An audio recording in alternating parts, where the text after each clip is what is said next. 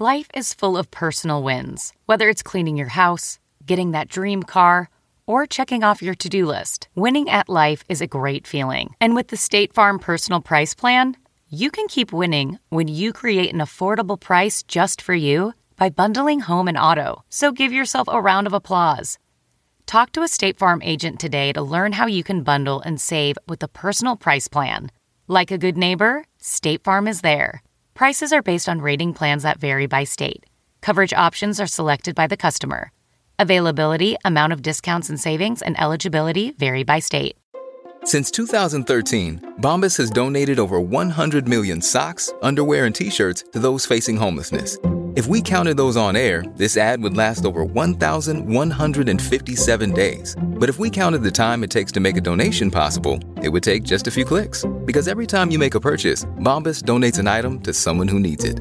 Go to bombas.com slash Wondery and use code Wondery for 20% off your first purchase. That's bombas.com slash Wondery, code Wondery. Now entering Nerdist.com.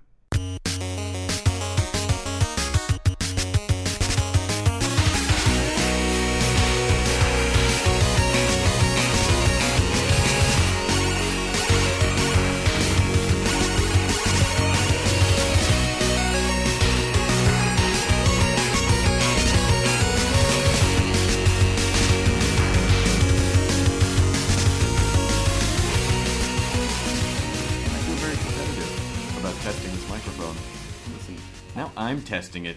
All I want is for the microphone to get tested. I don't care if it's you who's doing the testing or me. Do you mind uh, strumming your sweet ass Martin there for a sec, so we can just see how that uh, how that sounds? I think this will be. I think this will be good. And then we're gonna have to sit unnaturally uh, close to each other.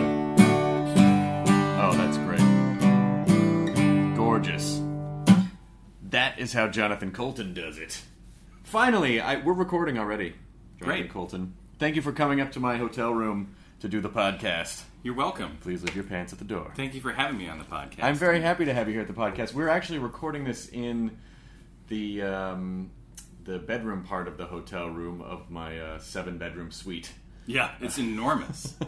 it's enormous. I didn't know it was all yours, but you said it's Yeah, I got the yours. whole uh, top two floors of the Waldorf Astoria. I just- It's easier because then you don't have people coming and bothering you. And, yeah, yeah, and I just I like at least a floor of separation between me and the plebeians, and so uh, that's how I like to. That's how I like to. this keep way, you can't hear you can't hear anybody when they're doing sex. And, I did hear some people when they were doing sex the other night. Um, but the problem was that the dude was louder than the lady. And uh, that, that's a shame. that was that was a real shame. That's not what you want. You don't you don't want a dude who comes like a girl. it's gross. That's that's what I've always said. It's really it was it was really gross. She wasn't that. Maybe she was just like she was just she was watching TV. She might have been watching TV. She I actually wrote a joke about it because she um she you she said you fuck so well. And I just thought like you're not into it if you're using proper grammar. If you have the presence of mind to use an adverb, you're not you're not into your into the fucking that is li- that Yeah. before you. Maybe you have not let yourself go. You have not. You have not. Oh, why is my phone ringing? No one ever calls me up here. Oh, it looks like you might have a message Ah, waiting for fuck you. it. You gonna. You can wait. Message. it's gonna.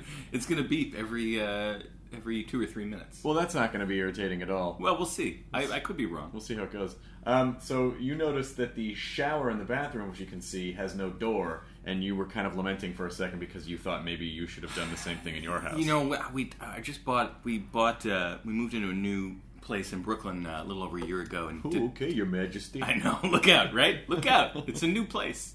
Uh, and we did a lot of renovations, and um, one of the things we did was we were redid the bathroom, and yeah, I desperately wanted a, a uh, I don't know why, maybe not desperate, but I thought it'd be cool to have one of those doorless showers because you just Yeah. walk right in. You walk right in, you walk right out. You walk right out. You don't have to worry about a door or a curtain or anything like that. And then uh, everybody was like, mm, "Water's gonna splash on the floor." I was like, "No, I'm pretty sure I've seen this no, in places. no, It's impossible. no such thing. It cannot be done."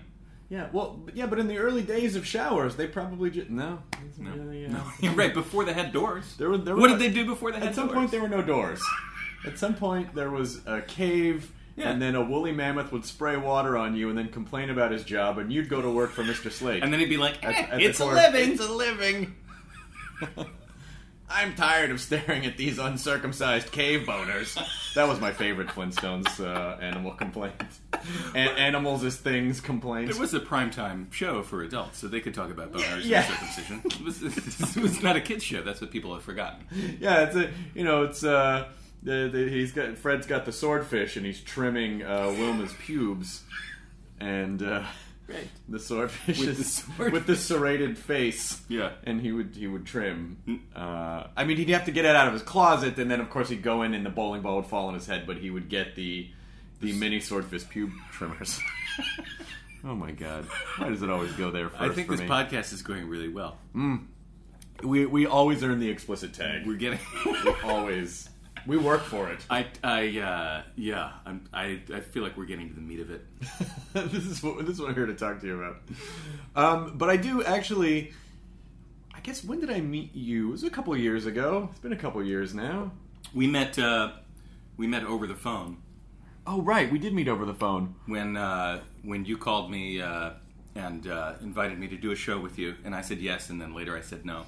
Well, your agent said no, but but I understand why. I understand why because that was sort of the point where yeah, because we were doing some Hard 'n Phirm shows and we are like, oh, we should do a Coulton Hard 'n Phirm um, double bill. Yeah.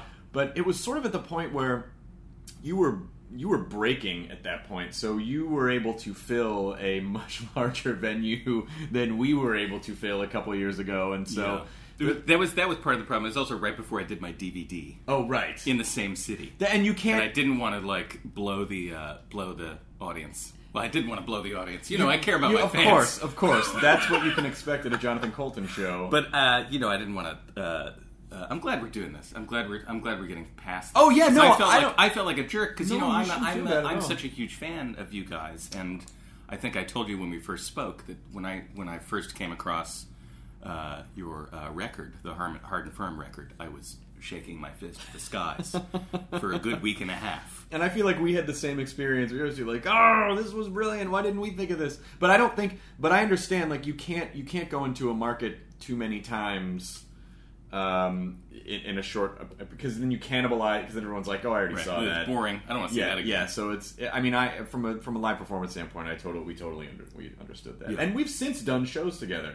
Yeah, yeah, yeah. And it's and it's uh, at the uh, the Max Fun Con. Max FunCon. I Yeah. believe we did a Woodstock. We did a Largo show. See, I have not done a Woodstock. Oh, you haven't done a Woodstock? Then it was just a Largo show we did. I did with you. You- Yes, I- that's right. You, and Paul and Storm. That's right. Yeah, yes, yeah. That's yes. that's what it was. Which felt like it felt like a Woodstock. it was. Yeah, it was. A, it was a mini Woodstock. It's a mini Woodstock. Minus Will and Molly and Adam Savage and uh, Yes. and whoever else, Neil Gaiman, whoever else would show up. At whatever whatever powerful nerd superstars are Yeah, part of the Woodstock. That's right. Benjamin Franklin. I believe Edison showed up. Benjamin Franklin. Yeah. Johann Gutenberg uh, demonstrated his printing press.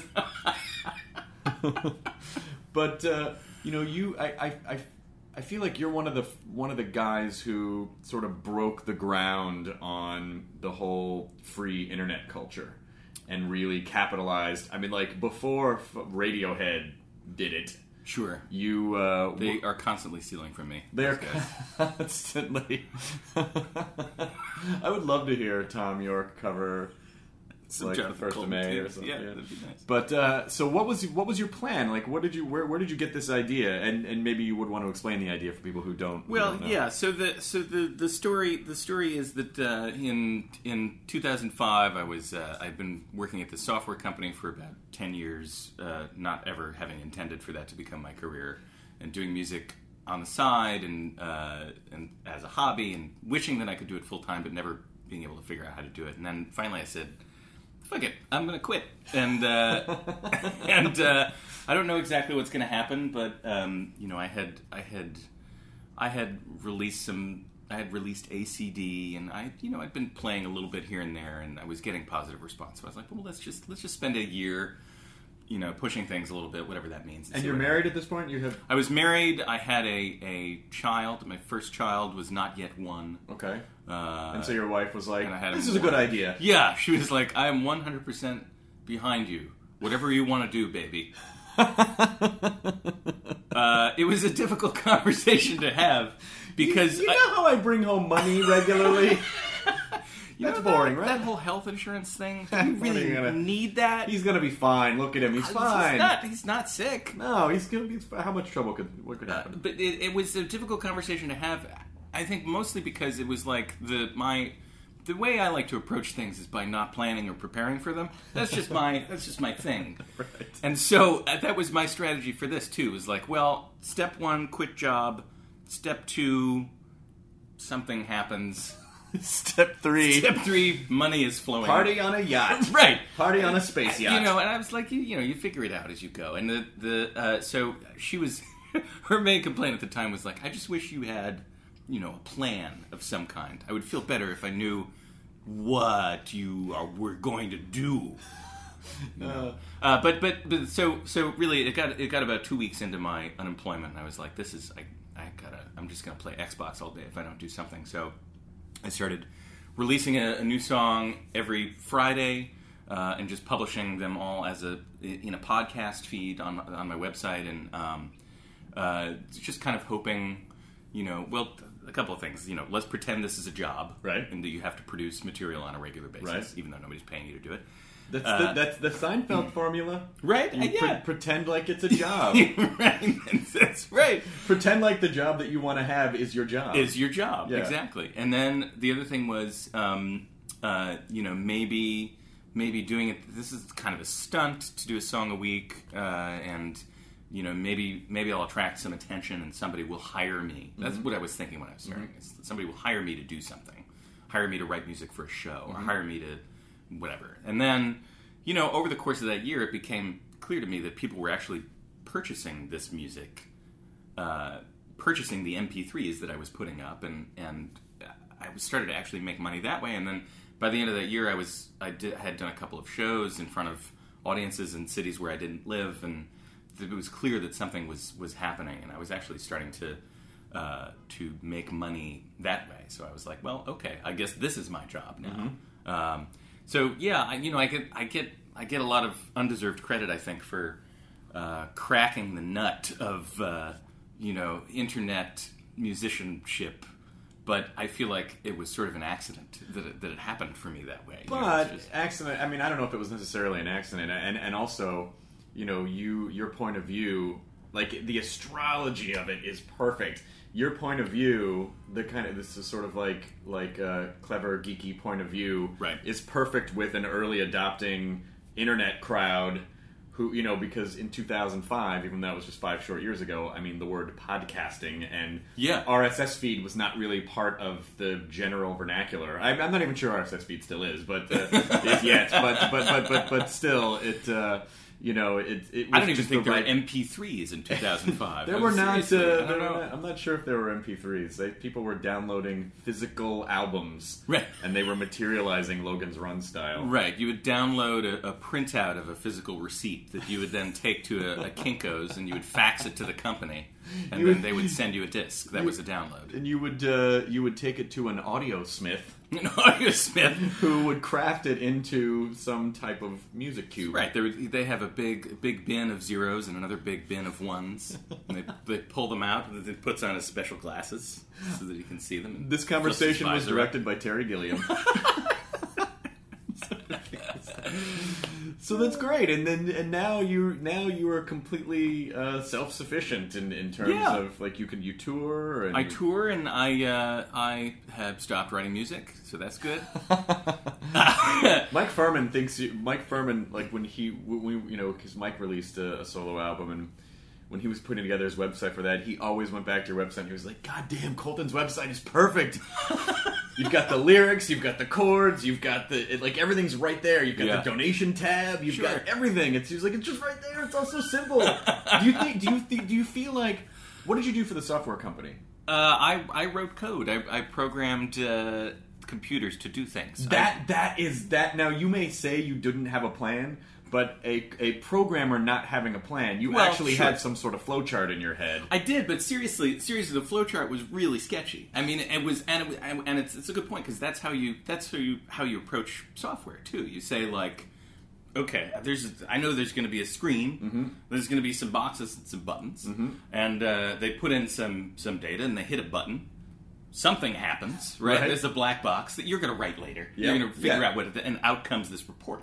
That's know? right. And so, and you don't when you're first approaching it, you don't think about you don't think about the details of that black box, and it's this is sort of like concentric black boxes, Mm-hmm. each of which does something important in some magical way.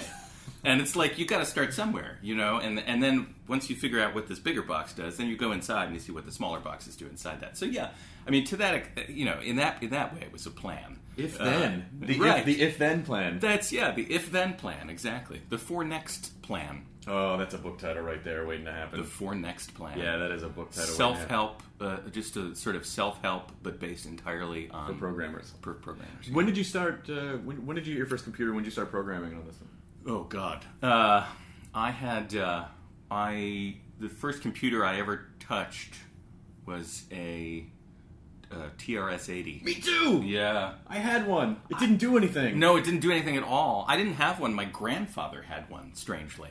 My grandfather had computer stuff too. Yeah, he was really into computers early on, and he was already an old man. And he was it was funny because he was sort of a you know he was a technology fan and, and an engineer and um, and but he already had a, a looking back now he already had that sort of weird old person relationship with a computer where he was always very careful about you know gingerly putting the disk in Well, slot. to be fair, the TRS-80 you really needed to be. You did. You, it barely turned on. you needed to sing it a song and, and Just stroke and it, give it a dinner before it it, would uh, do what anything am. I? Am I love? no. No machine. Computer execute program. Execute. Uh, but it was uh, I learned uh, word processing. I went through all of my grandfather's word processing tutorials on the TRS-80, and uh, I think at that point my dad was like, "Oh, kid likes computers. Let's send him to computer camp." And so that summer I. For all the pussy. Yeah, uh, well, it's a lot of ladies, and they are, let's just say, they're built for speed. Yeah. uh, and so that summer, I went to uh, learn to program uh, BASIC, and I had, uh, you know, I wrote a program that you would enter your name, and then it would print your name a thousand times. print Jonathan Coulton. Yeah. 20, go to 10. 30, I was run. jealous of the kid who uh, who was really good with uh, peek and poke. I didn't really understand what was going on with peek and poke, but he was all into it. Uh, there was another kid who was doing who was actually making uh, sort of a Space Invaders uh, thing on his TRS-80. It was beyond me. oh, wow. Yeah, it was. He was actually like, I, we were doing the graphics thing and drawing with the. You remember you used to. there was actually a grid, and you would sort of like pencil in Yeah. the shape you wanted to make, Yeah, yeah. and then you would, and then you would sort of draw the. I don't even remember exactly how it worked. I had the uh, TRS-80 color computer too. Right after that, which hooked up to your television set. If I Holy remember, it was just a console and, hook- and used your and used your TV as a monitor, so it hooked Yeah. up. You know, it, it hooked up through the through the antenna somehow. Was it the TI 1000 that was the touchpad? Um, it had 1K of memory. Oh, maybe maybe It had maybe. the touchpad, and it was hooked up to the TV. and it, there was that the one that had cards that went in? The, there, there was one that actually had the have had cards, that slid yeah. in the side. That could be. Um, I had a Commodore 64. Uh, I had the I had the Atari 2600 Basic cartridge, uh, which was incredibly lame. I, Uh, lo- I love the I love the time when cassettes, cassette record where you used a cassette Yeah. recorder to load up your data. yeah, We sound like old people. I remember explaining to my mom that the good thing about having a Commodore 64 was that now she didn't have to keep all her recipes on these cards, and that I would make a program to manage her recipes, and she would just have to load it up from the tape. And Isn't that funny? would- That I mean, like, I'm glad that technology has finally caught up with the scenarios we played out in our heads in the '80s that Right. never happened in the '80s. right. Especially with like, especially with, like those early Radio Shack robots, where you're like, I. I mean, he can bring me food. Right. Like, well, someone's got to make that food and put it on the robot. You basically are. You have to make it, put it on the robot, and then beat it to the couch, which is not hard to do. so you're, you're really doing twice as much work. And you're probably going to have to get up a couple of times when he gets stuck. He's gonna fall, Yeah. get stuck. Yeah. Well, I know it's true. It's like the you know the kitchen computer is it's is here. It's the it's the iPad Mm-hmm. essentially. You know that's the thing. It's like I, I call the iPad the bathroom entertainment center. uh, totally, absolutely, Uncle John's bathroom reader. they really should market it as that.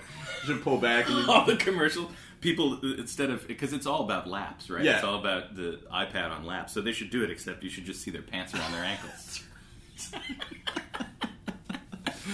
Uh, please wipe the screen down before you bring it back to your family. That's all I'm saying. Just keep some disinfectant wipes. Oh, there's an app for that.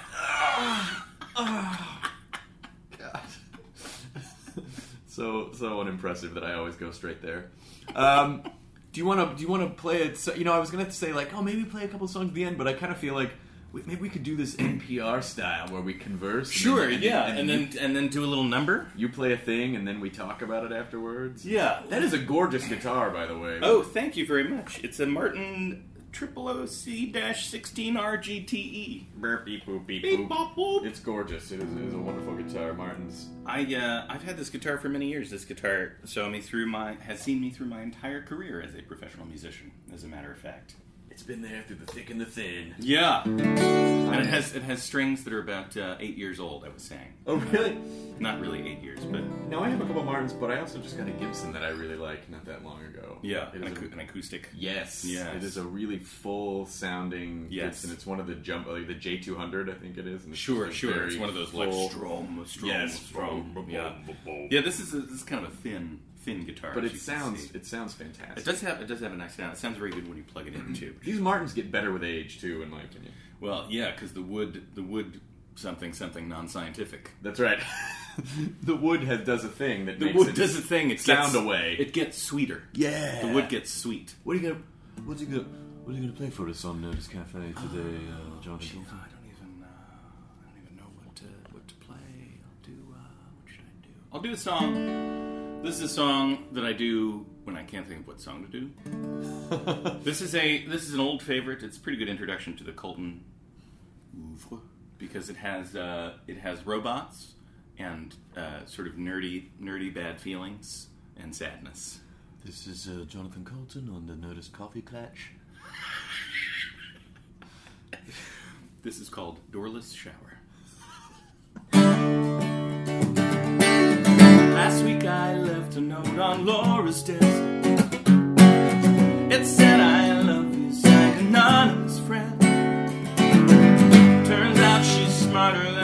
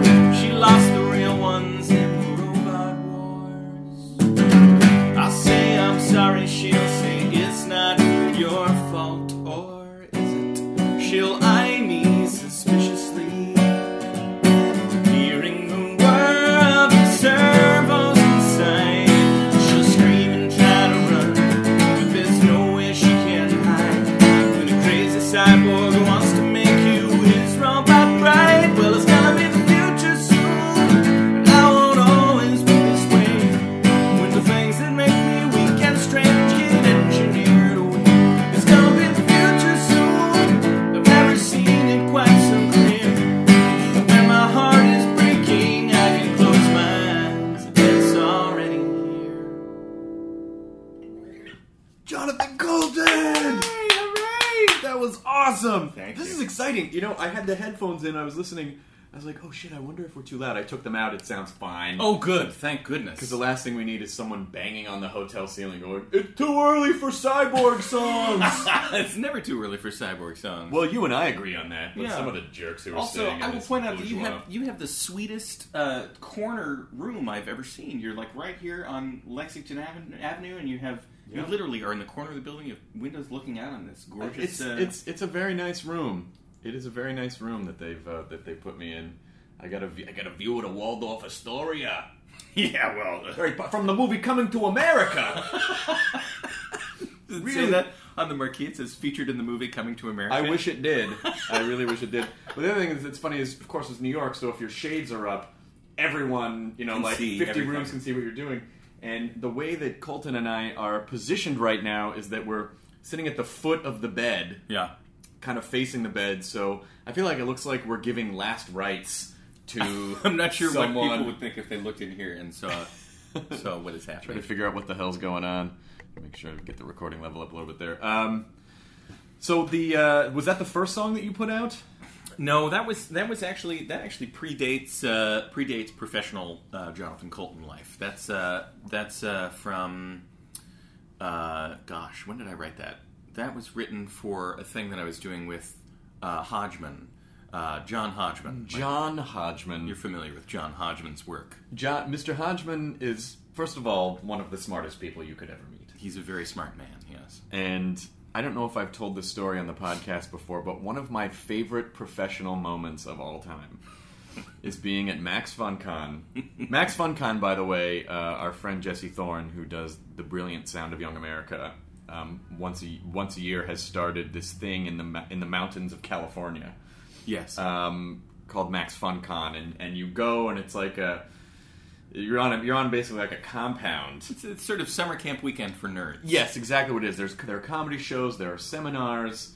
Um, it's it's fantastic, and so Phirman and I did it one year, and you were there, but we were in Hodgman's cabin, and so it was you and, and John Hodgman and me and Mike Phirman Yes. and uh, Merlin Mann Yeah. um, of Kung Fu Grippe, Uh huh. and and uh, and, uh, and our friend uh, Scott Simpson. Scott Simpson, and uh, I think Lonely Sandwich was there for a while too. And so it was it was basically a collection. I looked around and I'm like, well, these are this this is the room of probably some of the smartest people that I've ever been in a room with in my entire life. And we spent three hours coming up with movie titles Yeah. that sound like shitting. yeah, it's, it's a hard game to explain, but once you get going, you can't you can't stop yourself. And uh, the, it came from Ho- Hodgman was doing it on uh, on the set of one of the Apple ads. Somebody, it might have been Justin Long who brought it to his attention, uh, but it's, you just you just go you just sit around in a group and you keep naming movie titles, existing movie titles that when you imagine the movie is about shitting become funny. like I think one of Hodgman's was uh, Operation Dumbo Drop. Yeah, yeah. Or you know, there will be blood. That's a that's a classic. Grease, Grease, five easy pieces. The Longest Yard, the Green Mile. It's yeah. The Brown Bunny. you can, and the problem with this game is that you, you you can't help it. You wake up in the middle of the night. You're like the Expendables. Like you can't stop.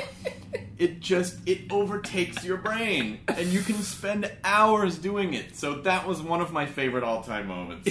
yeah, that was that was a good. I have to say that was a good uh, a good comedy session. It was nice Because the nice thing is like there was no it, it was it was just all all all sort of social pretense had dropped away and we were just sitting there sort of all of us staring into the middle distance trying to think of poop jokes for 3 hours and it was great it was really nice we did there was no there was no talking anymore we didn't have a conversation no we just did poop jokes for 3 hours. for three straight hours. Bliss. It was it was Yeah. really it was really a wonderful it was really wonderful. that was a lot of fun those were the days. But yeah, Hodgman is uh, Hodgman is a very smart fellow, and and that, that song was, I, I sort of found my found my uh, writing about geeks talent.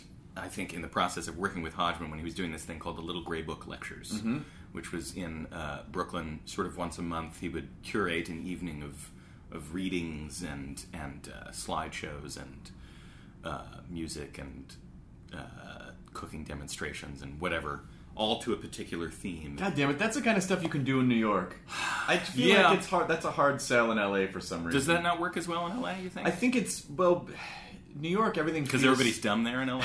well, I'm sure that's part of it. But the other part is that um, you know New York is just so communal. Hmm. But LA, you know, you you have to drive everywhere, Right, right, right. So you you know you have to know what's going on and then go there on purpose and then park and then you know like right. New York, it's like oh, there's a thing across town. Let's just hop in a on a su- get on the subway, hop on a cab. We're right there. I- It's it's just I a guess it's different. very fluid. It's a very fluid culture, and there's foot traffic here, and Yeah. it's it's it's just different. Also, maybe a little more academic of a culture.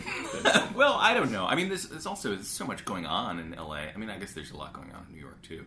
Not in Brooklyn. There's nothing happens in Brooklyn. No, hipsters happen in Brooklyn. don't Hipsters happen in Brooklyn, but that's not even really happening, really. No, No, they're just, hipsters uh, take over an old doll factory and uh, turn it into some kind of hipster haven. A bunch of uh, we're gonna turn this deserted street into a giant mustache. It's the kind of stuff. Hipsters, Just cause, just cause we can do it, man. hipsters. Go hipsters. Who do you find is the sort of core demographic? Who are the people that are coming out to your shows? Uh, it's you know it's nerds. There's a lot of nerds. Uh, it, it's a it's a sort of um, uh, skews slightly older, I think, Uh-huh. which is to say my age. Uh-huh. You know, people in their people in their mid to late 30s Mm-hmm. uh, who are frequently systems administrators. Uh, often have a bag of dice with them.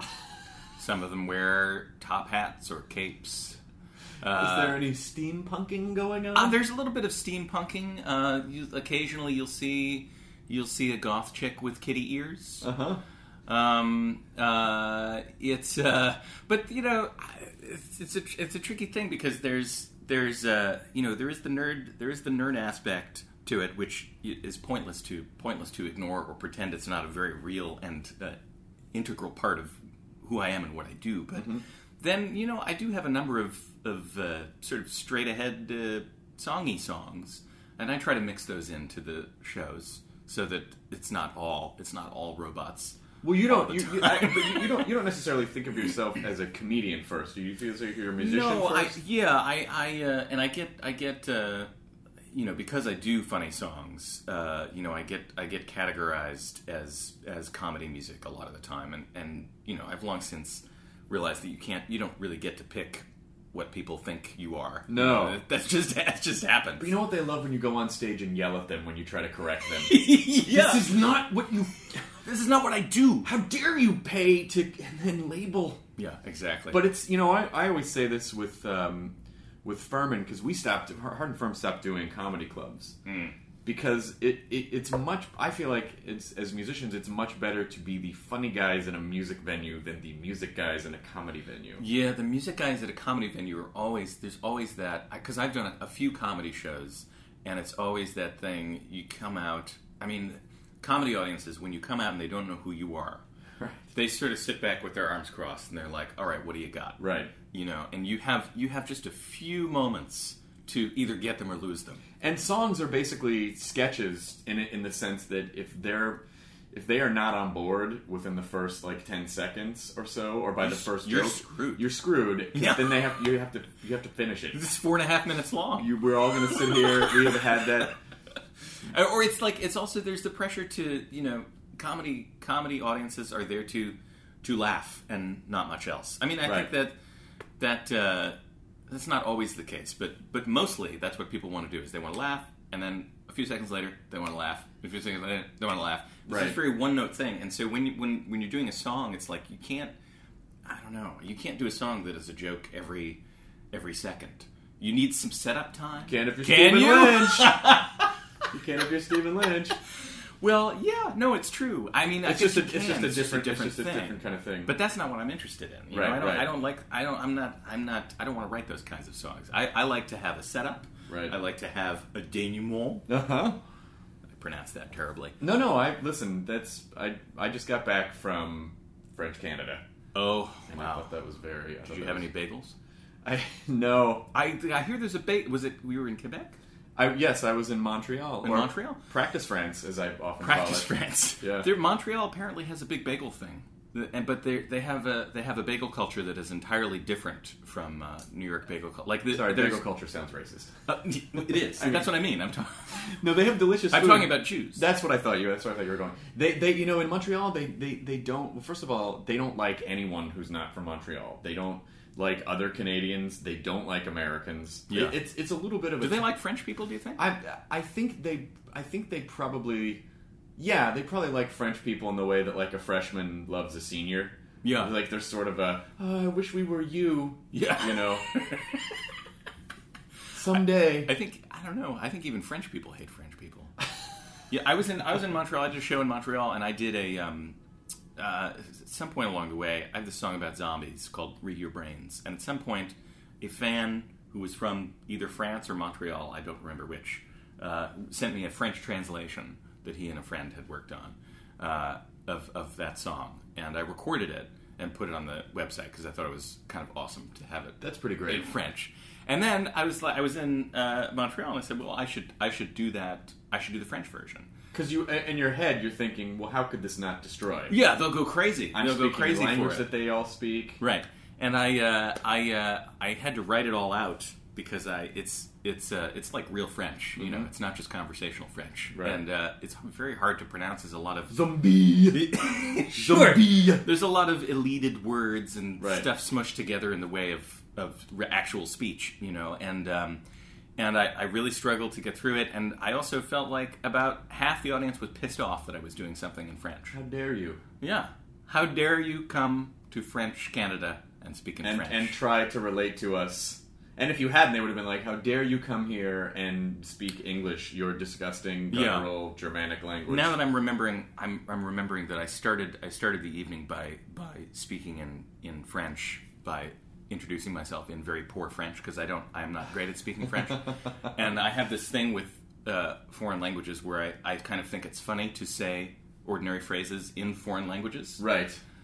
It's just amusing to me. They they did not. They were not on board. Well, the thing is, when you're in that country and you and you say, you know, when you're here and you say, the pencil is yellow. Yes. It's hilarious because it's in French. But when you when you are in France and you point to a yellow pencil and you go, le crayon est jaune, and they're like, yep, that is a yellow pencil. It's in the Dick. I, I, would, I, I, I would say this on stage. Like, if, if a joke didn't fly, I would apologize and say I'm a stupid American. So I would say, "Désolé, euh, je suis un American stupide." Yeah. and then just and then that would kind of pull them back in. They- they would go 'Cause I crazy was, for I was telling them in their language that I'm stupid, and they that they they love that. That's the, that's, that's the that's the essence of, of comedy, isn't it? You, have to, you have to tell them in their language that you were stupid, and, And and here, here here's French. Here here here was here was what was French in French Canada.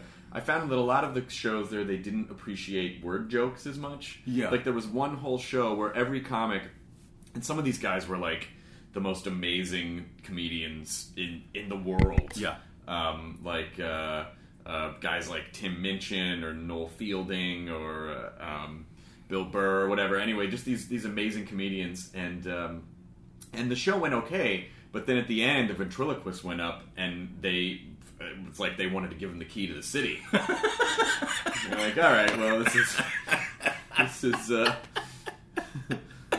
puppets always win. puppets. Puppets always. Everybody gets what's happening. They know That's not a real dude. that's uh, he, does not have vocal cords in his throat. Uh, how does he talk? It's being Uh, operated in uh, uh, some way. His voice is magically appearing out of the dummy. He's a mouth. She move.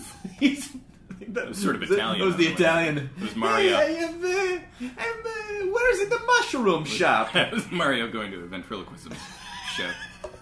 I am making Luigi talk. I am a Luigi. I am a piece of a shit. I am how you drink water while I talk. Are we? uh... How you eat the mushroom while you talk? How you gain the firepower while you talk? You eat the fire flower, Luigi. See, see, me eat the fire flower. Okay. Wow, that just got weird. Uh. Mario doing a ventriloquist act in a French Canadian comedy club with Luigi. Something needs to be done with it. I, That- I don't know what what uh, what form this art should take, but we need to, uh, we make need to call up the president of YouTube. See if we can get a development. Uh, let me let me speak to Bob YouTube. This is Bob YouTube. I got one for you. Oh, okay. Check it out. You know you know what a ventriloquist is? Yes, I'm French Canadian. the one is our president. You were gonna love this, Bob. You're gonna love this, Bob. A couple years ago, there was a game called Mario. okay, I'm on build. I'm on gold. So, uh, you, uh, I'm so tickled inside right now. Oh, oh, okay, I feel okay now. I feel wow. Do you have another song that uh, that you want? Because I don't know how to segue out of. I don't know. I don't know how to segue know out what of to the do. weird, the weird Mario. I don't know. There was a weird swamp. That was like a got dream. Stuck in. It was like a weird dream. and there was Mario, and we were in It was like a Montreal. ventriloquist dummy, but he I don't know. was And then also something happened, Talking about mushrooms. and then the president of YouTube was like, "Let's And do you it." were singing a song, but you were in my hotel room. I don't know. It was. the Waldorf Astoria. And then movie titles were shitting some for some reason. I'm not really sure. Uh, what now? Now I'm really okay. What should I do? Why don't I do? Uh, uh, I'll do here. This is a this is a hit. This is the, this is the hit from the thing a week here. I don't suppose I don't suppose you could do the zombie song in French. Oh no! Oh no! That not will- unless that I had it written out for me. again. That will not be- No, I will not do that again. Uh, uh, uh, it was really bad. I had to stop it like eight times. Oh, It was really like I would be like, oh, it's Ugh! sorry, sorry, everyone, and I would have to start again. It's not a good way to do a song. Uh, uh, this is a song. Uh, this is a song uh, that I wrote about halfway through uh, Thing a Week. Uh, became sort of a uh, a smash smash success because it is about a sad uh, software designer, semi autobiographical, and uh, there are apparently there are a lot of sad software designers out there. Uh, this is uh, Code Monkey.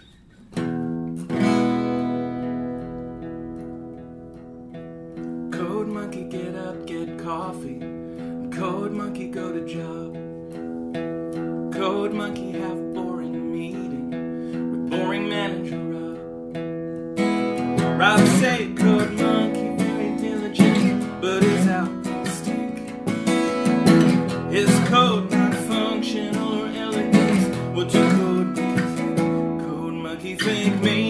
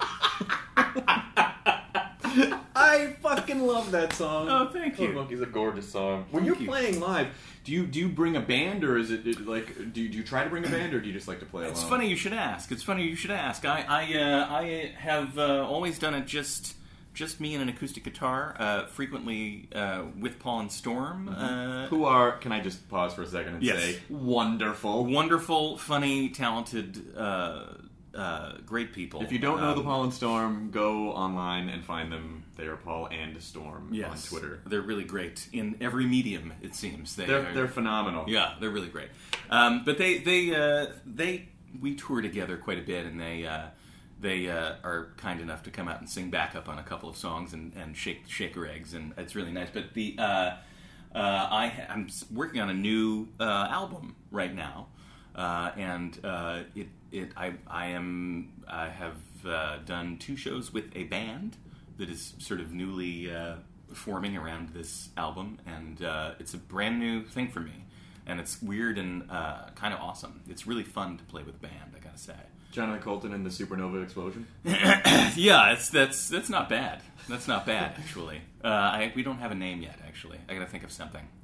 Um, but uh, yeah, it's the the it's right now. It's just power trio. It's me on electric guitar, mm-hmm. which is oh wow. They've electrified a guitar now. They can do that now. yeah, you plug it into. I guess you plug it into the wall or something. I don't know. I don't know uh, what, uh, but somehow electrons are excited. electrons are excited, and then everyone else gets excited too.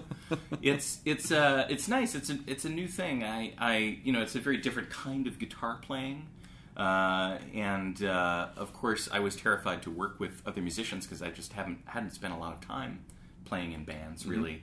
Uh, and uh, I, you know, I've never felt like a really technically fantastic musician. So, uh, But you're doing it the right way because when you just form a band and everyone's on equal ground, then you it's a pain in the ass because because then it you know you can't do your thing unless everyone can make it and you know if someone's late or if someone doesn't show up or that you know like but when you're the kind of the band leader then you can Right. be like I'm hiring you and you need to be here or you're fired Right. Like, that- and no, we're not going to do one of your dumb songs. That's not. I don't care that you just broke up with your girlfriend we all have problems just go over there and play bass stop, uh, stop crying onto your bass you're gonna short it out it's electric Uh, but it's re- it's really thrilling, you know, to play with a, a band. The, the drummer is Marty Beller, who's this guy who is uh, the drummer for They Might Be Giants, and Mm-hmm. the bass player's a man named, guy named Chris Anderson. Both live in Brooklyn. Uh, the Not, album's not my boss at Wired Magazine, Chris Anderson. No, and also not, Not the, the TED uh, conference TED guy, conference Chris Chris, Anderson. Anderson. I think there's another Chris Anderson too. Jesus. I know the poor guy. He's never going to get any Google. Uh, How many? Yeah, I know. That's bad SEO right there. That's really terrible That's really SEO. Bad SEO for um, until he hooked up with Coulton, and then suddenly that's now going to be that's going to be the right Chris the Anderson. top. That's going to be the metadata that needs to be embedded. Uh, and the album is being produced by John Flansburgh of They Might Be Giants. you played with them. That's right. You yeah, I toured with them. I opened with them for, for about a week and a half. Yeah, they're awesome. I mean, I, I'm they're our heroes of mine. I've Well, always mine too. I saw them play the Flood album at uh, at Royce Hall in Los Angeles Yeah. not that long ago. They're uh, they're so terrific, and they've just been they've just so smart and funny, and they've been doing it for so long. And they, you know, talk about people who've broken new ground. Like those guys, those guys. You know, all of us nerd nerd uh, people owe it to owe a great. There's uh, no question that, that if you know if you if you kind of peel back and look at the double helix that is Hard 'n Phirm, you will see like a Tom Lehrer strand, Right. and a They Might Be Giant strand, who at the Flood show referred to some of their songs. I could never put into exact words what um, the majority of their songs are, Yeah. and he, I think it was Flansburgh, said. Um, this was one of the first. Uh, this was when we first started writing what we refer to as fact-based songs. right, right, sure. Like, uh, yeah, like the uh, uh, the What is sun, the sun, the sunshine? What is the which is actually from an old uh, an old Which album. they didn't write. Yeah, I- Yeah. that was the only one I could think of, and then I realized they I, didn't I yeah, I was trying to think of another one too. but like the the um, the uh, the alphabet of nations is Mm-hmm. sort of a facty song, and uh, J- meet James Ensor, Mhm. Um, um, the Mesopotamians. James K. Polk. Yes, Yeah, fact based songs. they're they're they're so they're so fantastic and so much fun to see live. That's great that you get to work with them. Yeah, I mean it's really it's really it's really exciting. So I've you know I've gone from this is a nice side effect of being a semi famous person is that you uh, you know you you you have a sort of special entry card that gets you into the club, Mm-hmm. and then suddenly you find yourself. You know, I'm now sort of regularly exchanging emails with Flansburgh about songwriting. Yeah, yeah, like, yeah. how, how the fuck did this happen to me? I know. You know, I, it's crazy. it's crazy. I kind of had the same experience with Weird Al. I'm like, Yeah. I'm friends with Weird Al now. That's the same Weird Al that I know. If I could go back, well, actually, it would destroy the timeline. If I went back and told my uh, my young teenage self that I was going to be friends with Weird Al, my heart would explode. I would be dead, and then in the future, I would not be friends. With You would never be able to father yourself. I would never be able to father myself. I think that's what's. Isn't that the Let's say yes. time paradox? I guess that is the truth. Yeah. That is the truth. We've all fathered ourselves, and Hey, take it down, future. J.J. Abrams. I get it. You like time.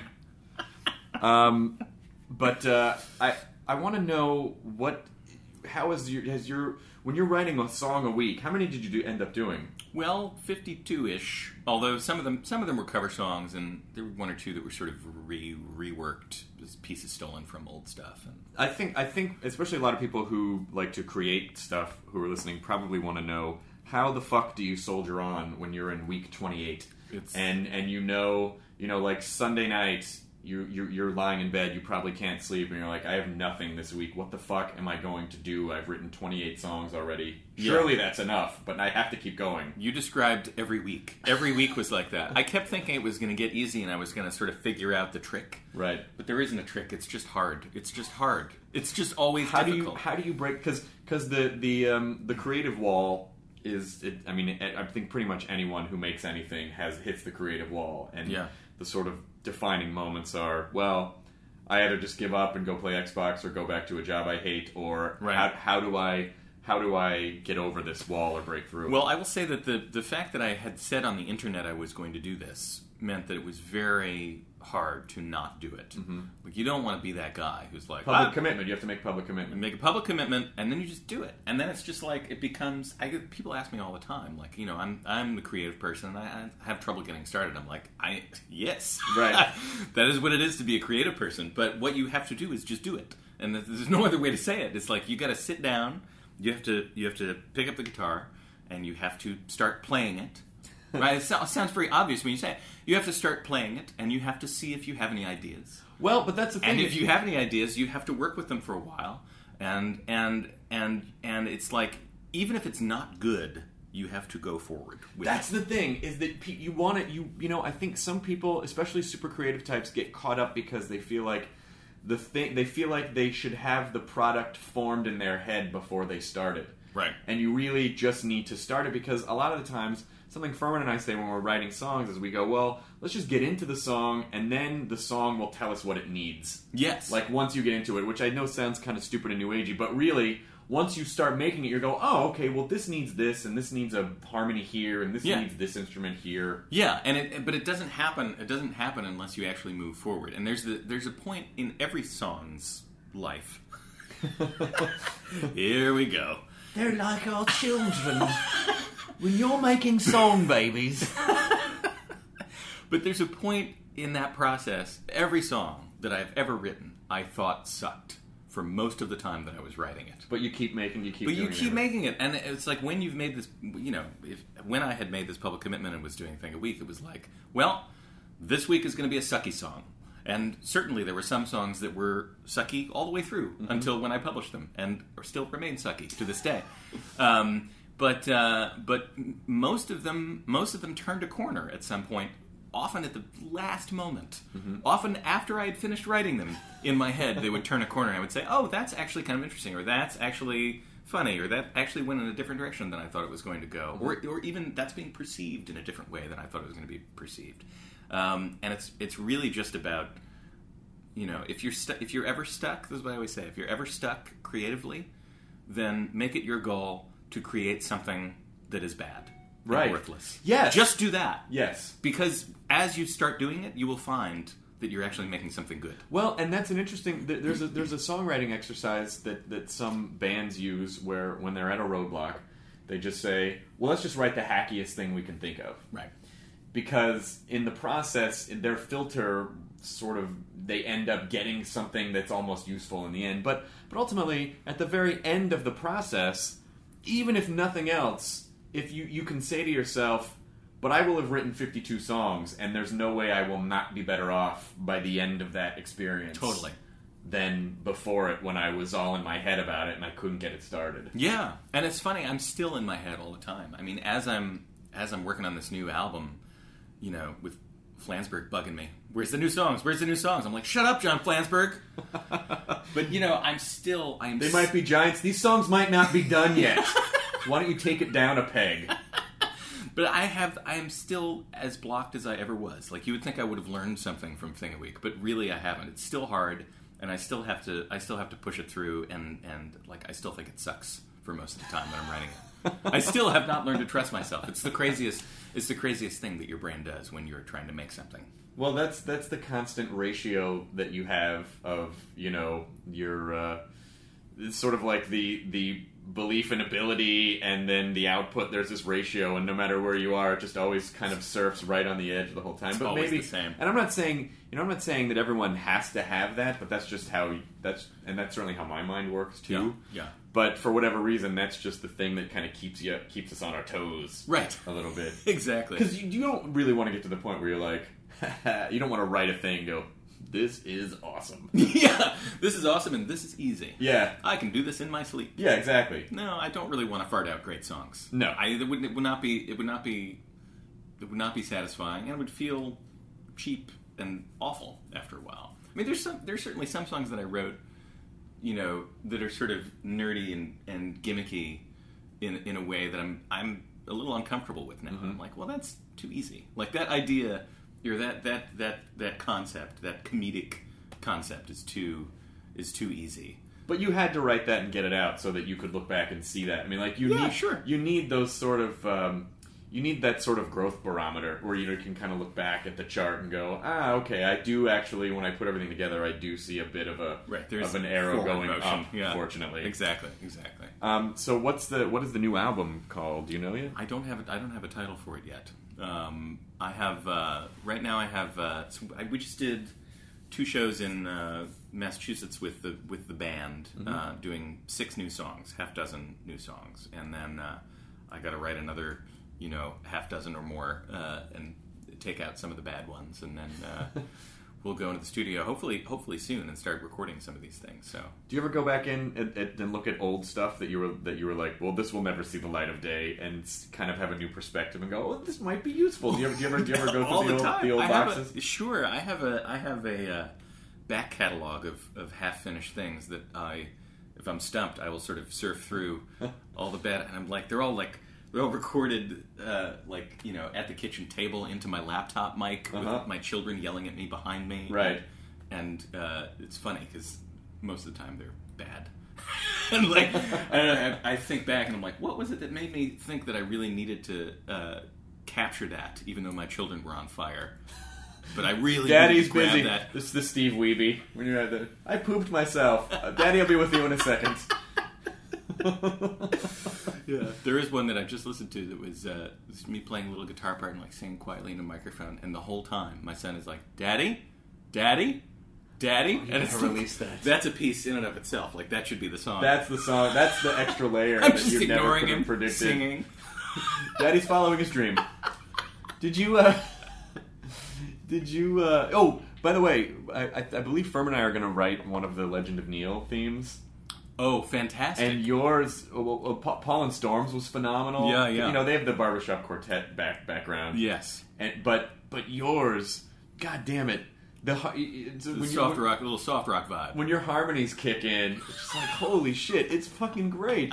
Don't you ever wish? Do you ever wish you know like you could go back in time and sort of be like a, a Leo Sayer type or uh, you know like Oh, like a man. seventies yacht rock kind yeah, of? Uh, well, I feel like I do that. I feel like I am capable of doing that. For somehow my my uh, my fans let me get away with doing all that '70s stuff. I fucking love it. it's I mean, so good. I love it unironic. Like Gerry Rafferty, I'm a huge Gerry Rafferty Oh, fan. sure, sure. I mean, it's that that that like I'm such a sucker for sensitive, picky things with with beautiful, breathy harmonies. I just like I love it.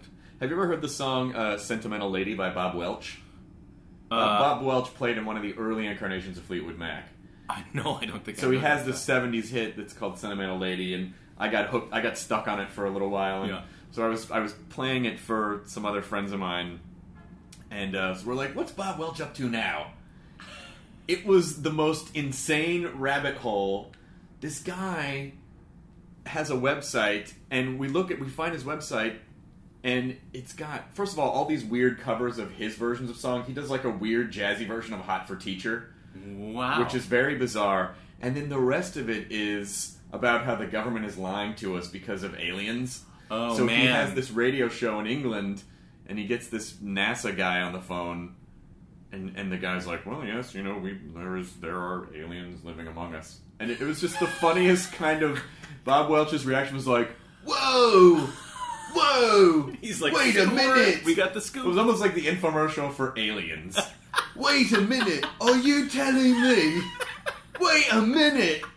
It was the most like this from a '70s yacht rock Yeah. song, and then now this is the this is the worm can that has been opened. That's fantastic. Uh, you know, I hope I hope that that is not in my future. You know, you think about you think about when you're an entertainer, you think about that arc uh, that you've seen happen to so many people, and you're like, man, I really hope that in the future I am not a crazy person with a, a crazy website. I hope not. talking about aliens. but you know, the '70s and '80s was like pre-irony a- era, I suppose that's and true. so now like we we All have- those people were dumb.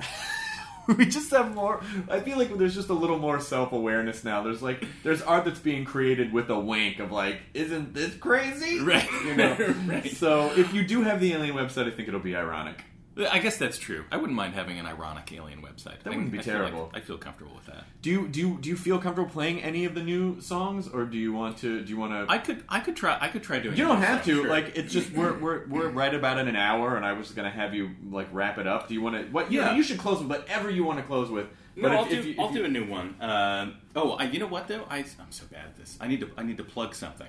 Okay Can yo I no plug you should something? plug anything you want I'm going to plug something right now. let's plug whatever you want It's a cruise.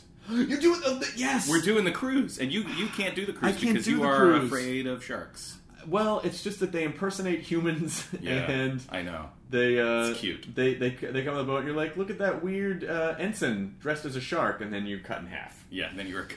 Um, but uh, but you're you're doing the cruise in January, In January, it's January second, out of uh, Fort Lauderdale. It's we're calling it JoCo Cruise Crazy. and that's all. That's right about CES time for me, so I can't. I can't. I have, I I'll know. be working at I'm, G4. so, I'm sorry you won't be there, but my, but uh, Phirman will be there. Mike Phirman will be there. Paul and Storm will be there. Uh, and we have uh, Bill Corbett and Kevin Murphy of RiffTrax. Yes. Uh, Molly Lewis, the famous ukulelist. Yep. Uh, well, hopefully we'll be 21 by then. oh, I know. I heard about that uh, free Molly incident. Yeah, when we did Woodstock at uh, at Comic Con, she they literally made her sit outside in the loading dock the entire time.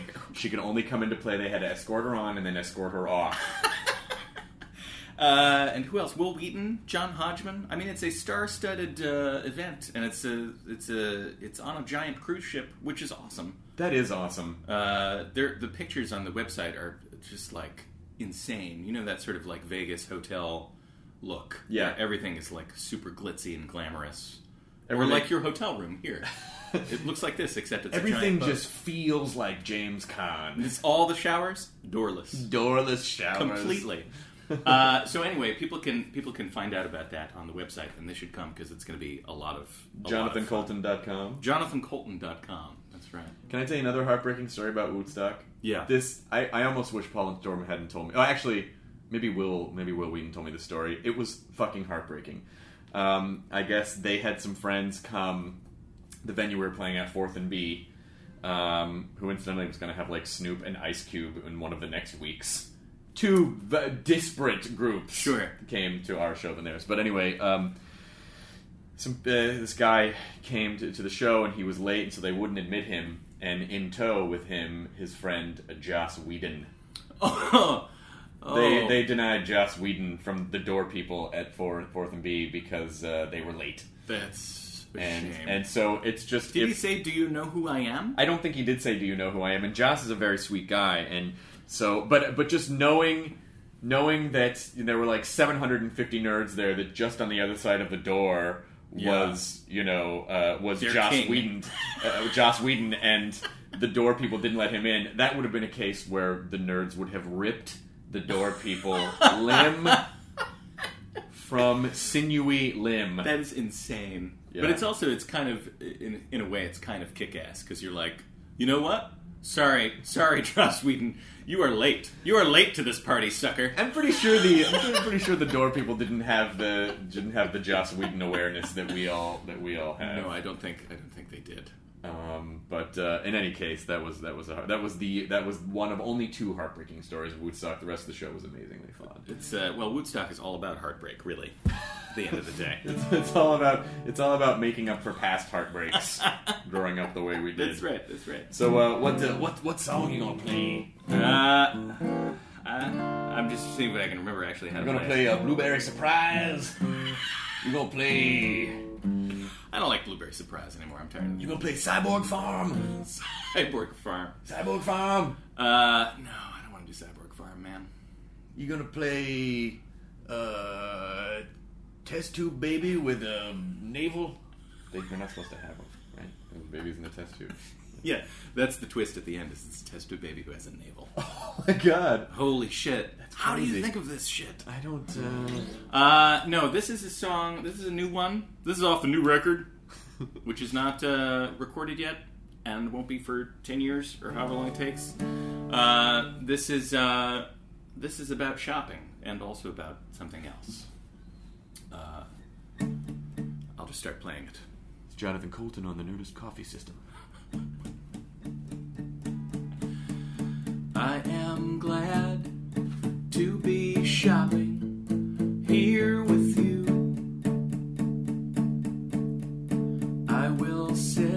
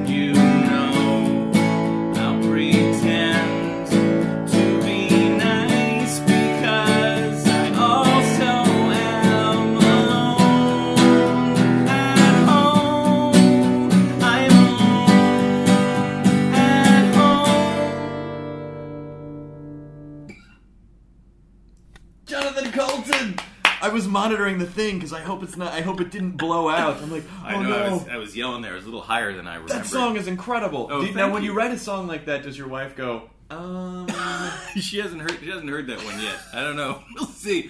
I haven't decided how personal a song that is.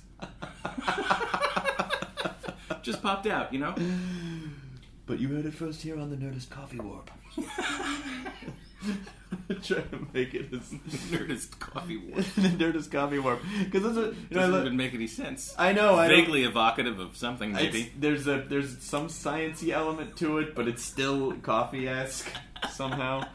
But uh, Jonathan, I am so thrilled. I mean, one of my favorite things about doing what I do is that I sort of like what you said. I get to meet people that I would listen to and that I respect. Right. Were I not in this business at all, and so it's it's a real treat to you know just be able to kind of get together and talk shop and hang out. Um, Totally. Well, I, you know, as I say, I'm a huge fan of you as well. And so We're slobbering at each other. no, this is a bed right This is here. how nerds make out.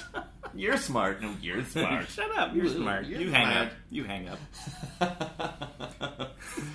Oh, just trying to think of one more shitting movie before we. Uh... Uh, that sh- that should be that should be pretty easy. Um, I'm ju- all I can think of is the ones that we've already said. you know, that there's a there, we decided there's a couple of different. There's the mentions of blood, which Right. You, you, as you as you do this game, you come to various Right, right, right. strategies. One is the mention of blood. So Right. you have blood simple. Right. Uh, the, there will be blood, of course. And the, um, uh, red, red, red, uh, crimson tide, Red Dawn? red dawn. Sure, that's that's a fun one as well. Uh, and then there's the, the diarrhea diarrhea option. So you know, like- Midnight Run. midnight run, Right. like water for chocolate. and then there's these these sort of uh, A these- river runs through it. sure. and then there's the uh, the the final the sort of final phase of this right before acceptance. I think is is when you start doing ones that have nothing to do at all with poop, like Mr. Smith goes to Washington. and then you somehow like, I guess it I guess it's kind of something. I don't know. The Muppet Take Manhattan. Rear, what? rear window. Rear, rear window. totally right. Stuart Little. St- the uh, the player. What? What is that? Black Dynamite. Speed two. Speed. the um, Timecop two. Timecop number two. Cyborg two. Glass Shadow. Time Bandits.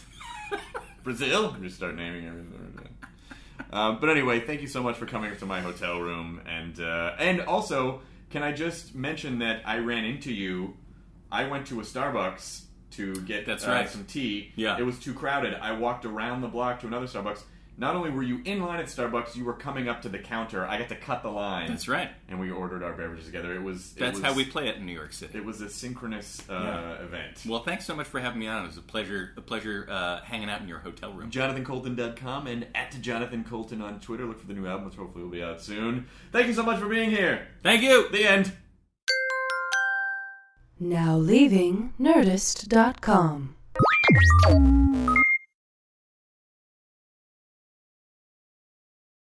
One, two, three, four. Those are numbers. But you already knew that. If you want to know what number you're going to pay each month for your car, use Kelley Blue Book My Wallet on Auto Trader. They're really good at numbers. Auto Trader.